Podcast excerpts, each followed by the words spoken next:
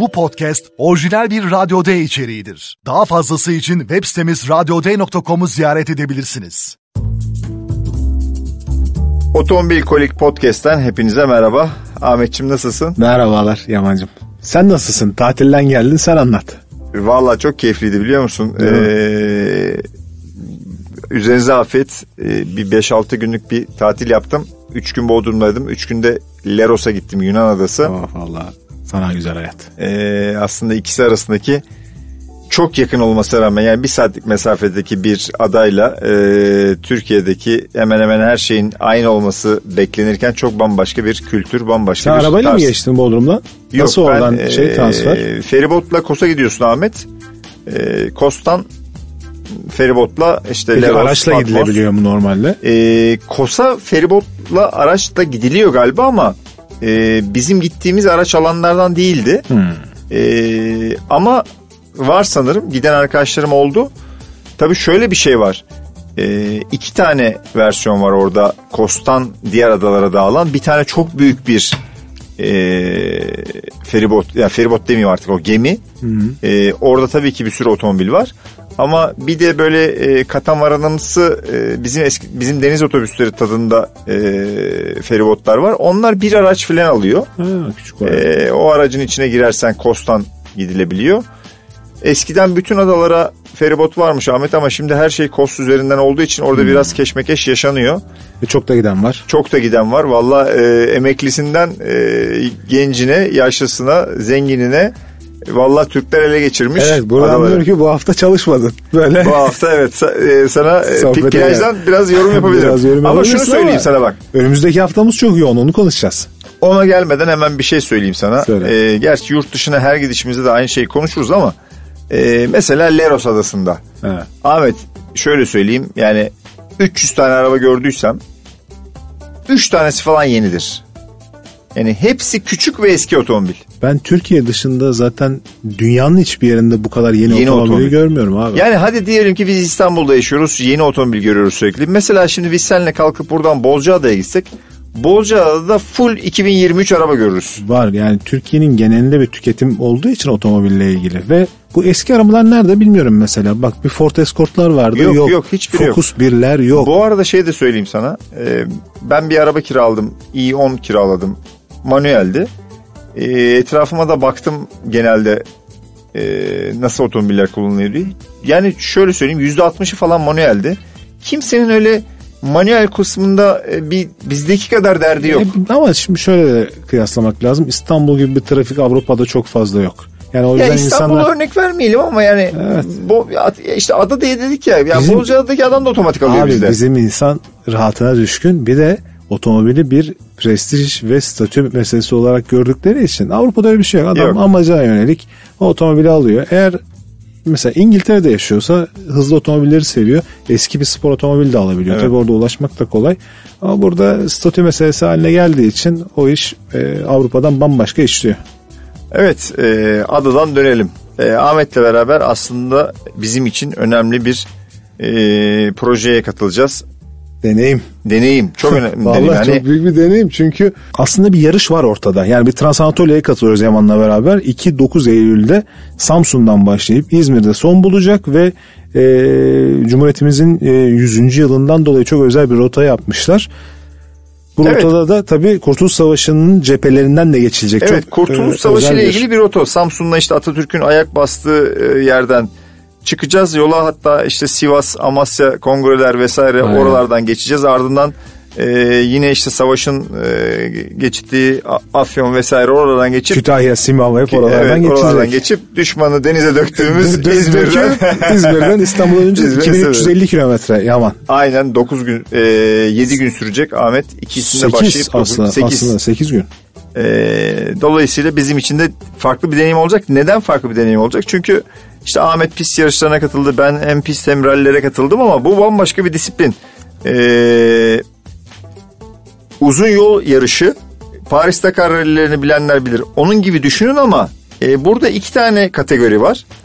E, biri normal hızlı gitmeye çalışan kategori yani yarış otomobillerinin yarış offroad araçlarının Offroad'u olduğu. ve yarış motosikletlerinin. Yarış motosikletlerinin hatta kamyonların da olduğu. Tabii. Bir kısım var yani bunlar zamana karşı e, yarışacaklar. Bizim kategorimizde şöyle standart araçlar var. Yani yolda görebileceğiniz arazi araçları, Biz de standart bir Toyota Hilux pick-up'la katılıyoruz. Aynen üzerine sadece bir tek lastik koyacağız otomobilin, aracın. Ee, Toyota Hilux'te katılacak. Bizimkinde amaç şu yarışan araçların rotasından yani günlük rotanın ee, üçte ikisinden fazlasını geçeceğiz aslında.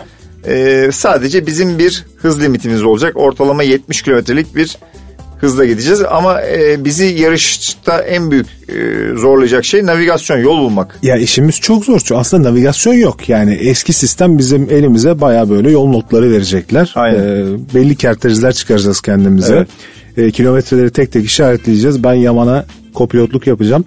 Vallahi hiç yapmadığım bir şey bak bugüne Evet, kadar. evet. Yani e, normal şimdi yarış kopilotluğuna biraz daha böyle aşinayım ama doğada yol bulma ile ilgili bir e, deneyim hiç yaşamadık. Bunun yanında benim mesela çadırda kalmışlığım var. Bu 8 gün boyunca 4 günde dağlarda çadırda kalacağız. Yaman da hayatında hiç çadırda kalmadı. Evet yani aslında e, not yol notundan girip çadıra bağlayayım.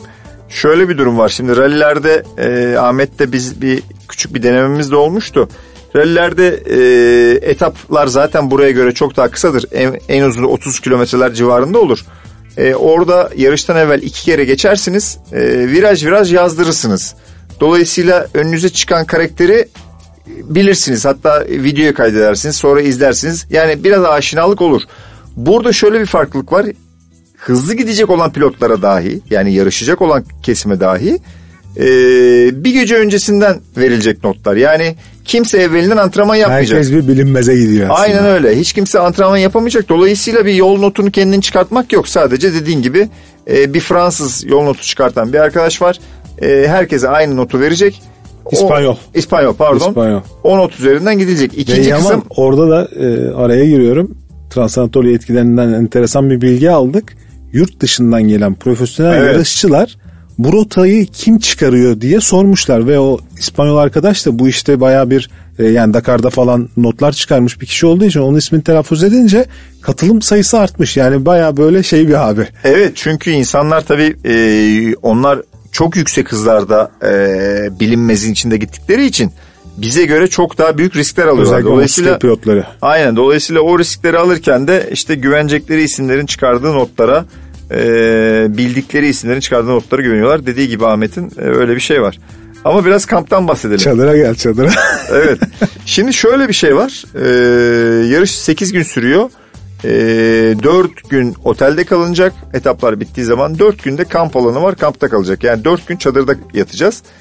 Hiç Şimdi kalmadın değil mi? Sen öyle biliyorsun. Benim ben. sıfır. Yani. Ahmet'in daha evvelden bir 3-4 Benim seferlik var, ben çadır bir 3-4 kere tecrübesi var. valla.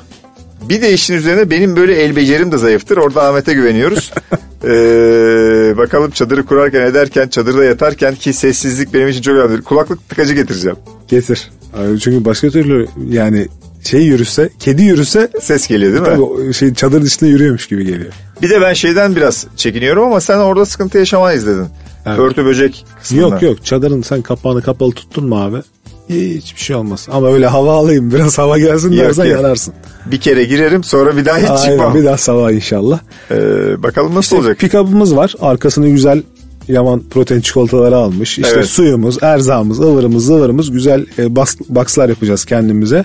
2350 kilometrelik rota bizi bekliyor. Bakalım nasıl bir sonuç elde edeceğiz Yaman. Tabii Ahmet'in dediği şöyle doğru. Ee, sabah kahvaltı var, akşam yemek var ama gün arasında o kadar efor sarf ederken sıcakta çöl tarzı yerlerde e, yanımıza böyle sandviçli protein çikolatasıydı işte e, granolaydı e, şeyler alıyoruz. Bu arada Ee, e, hava değişken hava şartlarından Evet. dolayı da bizim için farklı bir deneyim olacak. Gündüz yanarken gece dağda e, kamp alanında donabiliriz yani. Evet e, o öyle de bir durum var. Daha doğrusu İzmir'e yaklaşırken biraz daha iyi olur dediler ama e, özellikle yukarılar Kütahya mütahya bence soğuk artık olur soğuk dediler. olur çünkü Eylül ayına geldik. aynen. E, bir de şunu söyleyelim.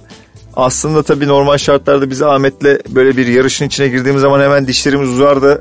E, birinciliğe oynardık ama burada şöyle bir dezavantajımız olacak. Dolayısıyla muhtemelen dereceye girmemiz e, imkansıza yakın. Çünkü biz kendi YouTube kanalımız içinde e, video çekeceğiz. Bu deneyimi e, herkese aktarmak için. Dolayısıyla o çekimleri yaparken muhtemelen kaybedeceğimiz zamanla geride E kalırız. bir de Yaman e, etap içinde de 70 kilometrelik bir hız sınırı var. Orada da tabii yani o hız sınırının dışına çıktığınız zaman e, Evet. ihtar alıyorsunuz ya da yolu kaybettiğiniz zaman orada bir Ceza e, alıyorsunuz. ceza alıyorsunuz vesaire. Aslında farklı değişkenleri olan e, çok başka bir disiplin. Bakalım göreceğiz. Evet bizim için de bir yeni bir deneyim olacak. Tabii burada e, bizim kadar Toyota Hilux'ümüze de baya bir iş düşecek. Çünkü çok zorlu yollardan geçeceğiz.